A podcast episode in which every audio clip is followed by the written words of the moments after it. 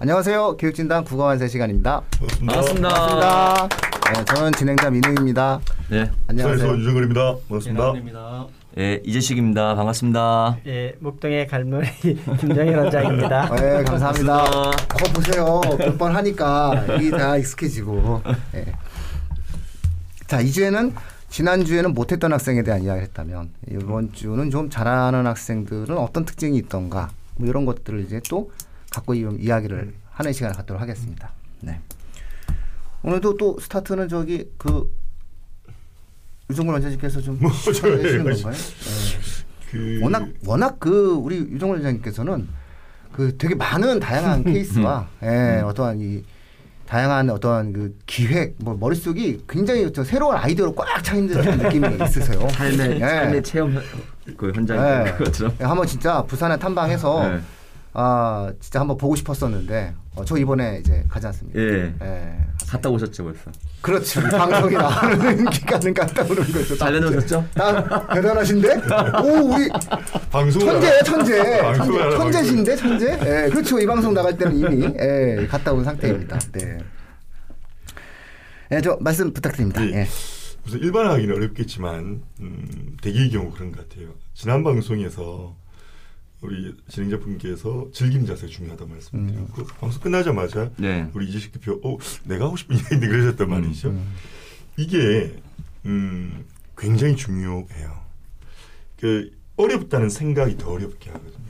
음. 그 어렵다는 생각을 하면 뇌가 활성화될 수가 없어요. 음.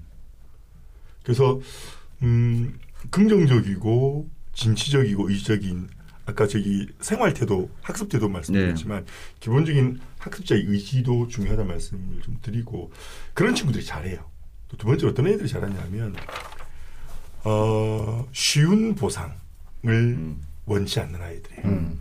못하는 아이들은 쉽게 보상받으려고 그러거든요. 근데 혹시 이런 이야기 아세요? 야동을 보는 친구들이 왜 야동을 보는가? 지난번에 그 손가락 그 교육에 이어서 지금 녹음해야지 여기서 말씀 야구 동영. 야구 동영. 아, 야구 아니 마약을 하는 사람 어, 당연히 그렇죠. 이게 이른바 중독된 사람들의 특징은 뭐냐면 특별한 노력을 하지 않고 보상받을 수 있기 때문이거든요. 음. 그러니까 그거 지금 우리 지난 방송에 김 대표님께서 스마트폰 한번 말씀 드려 주셨는데 스마트폰이나 IT 인터넷을 통해서 지식을 얻는 것은 특별한 노력을 하지 않고 지식을 습득하는 거죠. 이렇게 되면 뇌가 노력하지 않으려고 해요. 음. 정보를 습득하는 자세가 그렇게 돼버려요. 이건 심각한 문제이거든요. 그래서 잘한 친구들은 노력을 통해서 보상을 얻으려고 한다는 거죠. 지지난 방송 때 우리 란 대표님이 이제 국어도 배경지식이 필요하다. 저희도 한 5년, 한 7, 8년 전만 해도 배경지식으로 국어를 가르치는 사람들은 가짜야 이렇게 했었거든요. 지금은 명백하게 배경 지식이 필요해요. 그것이 고교교육 과정의 정상화를 위해서 필요한 거 아닙니까? 저는 비문학 공부를 이렇게 해라. 이거 학습의 방법일 수도 있는데 예를 들어 어 이제 한 3등급이나 2등급 정도 받는 친구들은 뭐 익숙해요. 뭐에 익숙하냐면 지문들의 제재의 성격에 익숙해요. 인문제재의 성격이 익숙하고 인문제재라는 글이 갖고 있는 글 구조에 익숙하거든요. 또 정보의 성격에도 익숙해요. 그래서 한 3등급 정도 받는 친구들은 어, EBS 교재라든가 기출문제에 나와 있는 지문들에 익숙한 아이들 또 익숙해졌으면 좋겠다는 말씀드리고 또 하나는 제가 엊그저께 아주 충격적인 아이를 한 명 봤거든요. 음. 국제학교를 다니다가 온 음, 저희하고는 신입생이었어요. 음. 초력이었단 말이죠. 제가 이런 케이스 아이를 두 번 만났습니다. 재작년에 부산의 사립초등학교 다니는 친구가 와서 제게 독서 교육을 받고 싶대요. 그래서 뭐 초력은 제가 그때 뭐 중3 이상만 제가 받을 때여서 해당 상이 아닙니다 그랬더니 책을 좋아한대요. 뭐 초력이 좋아해봤자 얼마나 좋아하겠어 이렇게 생각하지 않겠습니까? 그래서 최근에 가장 즐겨 읽었던 재밌게 읽었던 책이 뭐냐 그랬더니 코스모스요 그러는 거예요. 오. 그래서 내가 가을에 들녘에 피는 그 코스모스인 줄 알고 그렇겠죠 설마 칼 세이건 코스모스 말하니? 예. 네. 아 초등학생들에게 맞는 초등학생 판이 나왔나 보다 그죠. 게 아니라, 네, 아니라. 다 봤다는 600쪽짜리가 어, 넘는 어. 거예요. 그래서 성격이 좀 이상하네요. 아 이상. 아, 지적 허용이 굉장하거나. 어. 굉장하거나 좀좀좀. 그래서 몇 가지 물었는데 다 하는 거예요. 그러니까. 예. 그 제가 그, 그때 그 아이고 뭐라고 했냐면 영재. 엄마한테 좋아하는구나. 영재죠. 영재구나. 예. 학원 보내지 마세요 지금. 그렇죠. 이 친구도 어, 그 어떤 학원도 보내지 마세요라고 했거든요. 음. 근데 엊그저께 초육인데 유반하라의 책을 읽었대요. 사피엔스를. 이 똑같은 케이스죠. 음. 그 확인을 해야 되니까. 근데 이 아이는 더 충격적이네. 원소를 읽었대. 어. 부산에 괜찮은 애들이 많은데. 이게 지불하겠다라고 하는 걸 수업료를 지불하겠다라고 예, 예, 하는 예. 아이 어머님에게 데려가십시오. 음. 학원에 보내지 마십시오. 지금처럼 공부만 시키면 됩니다요. 이 말씀을 드린 요소가 뭐냐면 이런 책들을 읽어낼 수 있는 아이는 아이가 공부를 잘해요. 공부머리 독서법이라는 책에 보면 제가 그 책으로 기억하는데 그 책의 저자가 이렇게 이야기했거든요. 칼세건의 코스모스를 열 번 정도 읽어서 이해할 수 있는 친구면 그 공부 따로 안 해도 된다. 다른 교과 공부를 안 해도 될 정도의 정보를 습득한 능력이 있는 아이를 볼 수 있다고 돼 있더라고요. 저는 어, 예를 들어 우리 이 고등학생들이 생기부를 짤 때 가장 좀 쉽게 할 수 있으면서도 교과와 연계된 그 영역 영역의 확장성이 가장 강한 게전 독서라고 보고 음. 우리 대표님 교육진담에서 그 독서에 대한 바른 생각 네. 방송 하시지 않습니까? 예, 예. 정말 중요하다고 생각을 하는데 시즌 2까지 가고 예. 있습니다. 예 를 들어 인문제제의 경우는 보통 필독서라고 필독서, 서울대 권장도서, 서울대생들이 제일 많이 읽는 책, 유반 하라나 들어가나 하라나 제라 다이아몬드, 혹은 마이클 샌델의 글들을 읽을 수 있으면 비문학의 인문지문 뭐든지 읽을 수 있습니다. 토마 포드의 경제학 콘서트를 읽어낼 수 있는 친구라면 경제지문 읽어낼 수 있는 아이고요. 빌브라이슨의 거의 모든 것의 역사라든가 칼세이건의 코스모스를 읽으면 과학기술 제재 어렵지 않아요. 고, 에, 어, 곰브리치의 서양 미술사를 읽을 수 있는 아이면 그 공부 되는 거거든요. 그래서 이런 친구가 잘합니다. 그러니까 이런 이런 식으로 어, 내 생기비 비교과 독서 독서 이제 뭐 제목밖에 못 쓴다더라.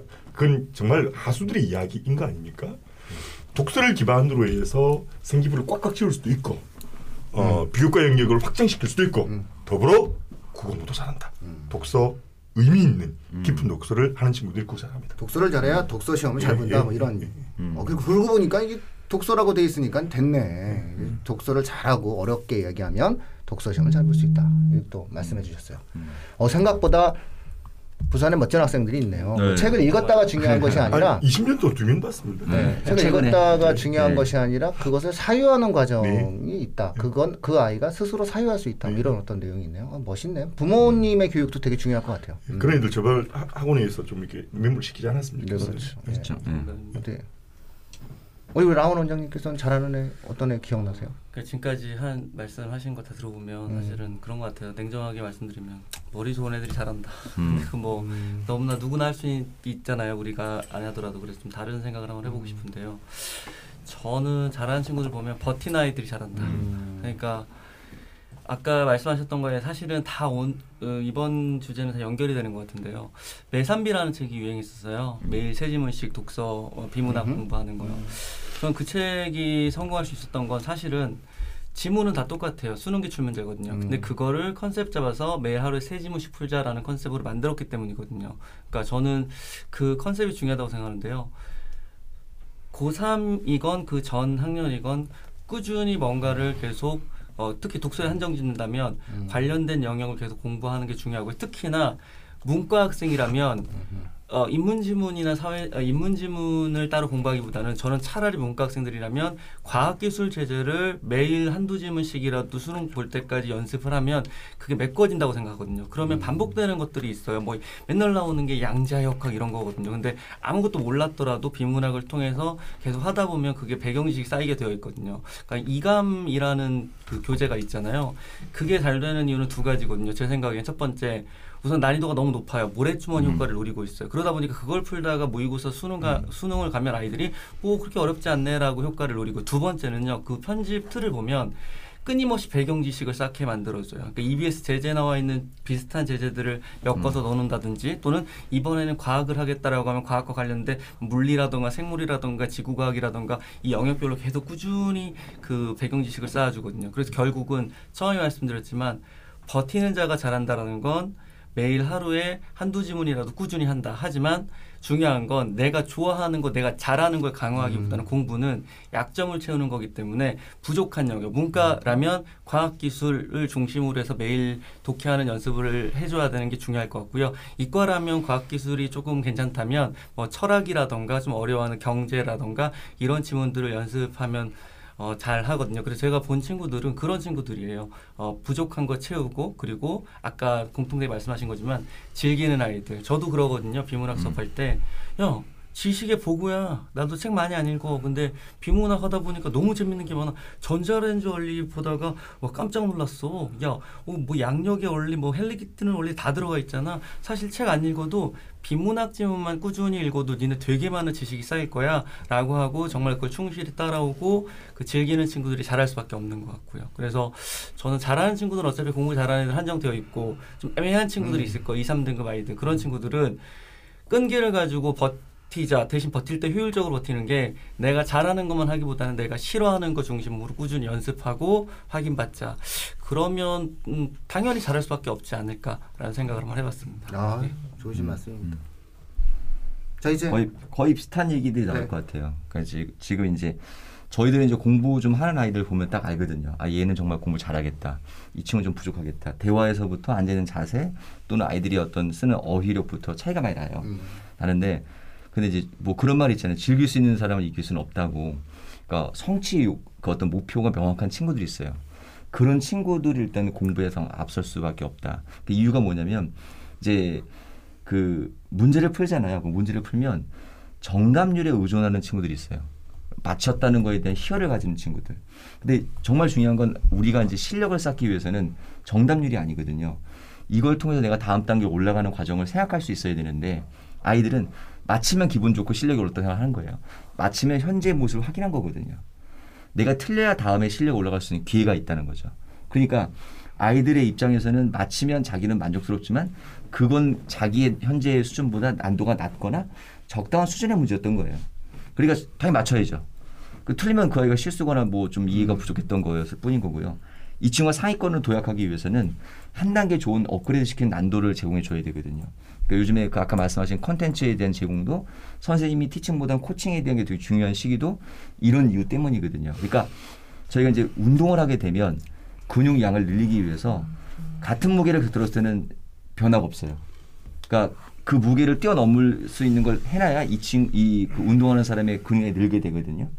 그러니까 고통스럽다도 견뎌내야 되는데 성취욕이 명확한 친구 또 공부를 즐기는 친구는 그 과정에 대한 이해를 하게 되고 선생님 지도를 따르게 돼요. 그러니까 어, 공부 비문학을 잘하는 아이들은 기본적으로 자기의 어떤 수준보다 한 단계 뛰어넘고자 하는 욕망과 그리고 그 고에 대한 어떤 즐거움을 함께 가지고 있다. 아까 그 전에는 얘기하셨잖아요. 자이로드롭이라고 서울랜드 가면 있거든요. 떨어지면 그 브레이크를 멈춰야 되잖아요. 그게 자기장 원리로 멈추는 건데 전 너무 즐거워요. 그 같이 즐거운 아이들. 그 즐거운 아이들은 경제나 철학이나 또는 어떤 어저뭐 그 어떤 과학에 대한 점을 읽으면서 새로운 걸 알아가는 즐거움이 있거든요. 그 즐거움뿐만 아니라 이제 아까 성취욕 있는 친구들은 한 단계 더 갈 수 있는 그 난도 있는 지문들을 주어서 공부시키는 게 좋다. 그래서 조금 제가 팁을 드리면 정답률에 의존하는 공부를 하지 마라. 그러니까 정답률은 현재의 것을 확인할 뿐 실력 형성에는 어 우리가 그 제자리 걸어갈 수도 있다라고 좀 팁을 드리고 싶습니다. 아, 뭐 좋으신 네. 말씀이요. 예. 이게 그 아까 즐긴다는 말씀이 이런 뜻이거든요. 문과 아이들이 과학 기술을 어려워해요. 음. 그러니까 과학 기술을 즐기지 않아요. 무슨 음. 말이냐면 어, 과학 기술의 거부감을 기본적으로 음. 느낀다는 거거든요. 근데 뇌가 어떤 대상에 대해서 거부감을 느끼면 활성화되지 않습니다. 음. 그러니까 아까 우리 란드 배우님이나 이 대표님 말씀하는 것처럼 문과 학생들이 과학 기술 지에 더, 음. 이과 학생들이 철학이나 사상 지에 음. 더 해야 돼. 음. 더 읽으면서 익숙해져서 그렇죠. 예. 거부감을 갖지 않는 것이 음. 즐기는 것이 되는 네, 것이죠. 네. 제가 즐긴다고 얘기한 가장 이유는 단순해요. 그 어떤 글을 읽어가는 과정에서 미지의 세계에 대해서 구, 그 즐기지 않으면 궁금해하지 않아요. 음. 궁금해하지 않는데 글을 읽어서 뇌가 그 대상에 대한 정확한 이해를 하기 어려워요. 음.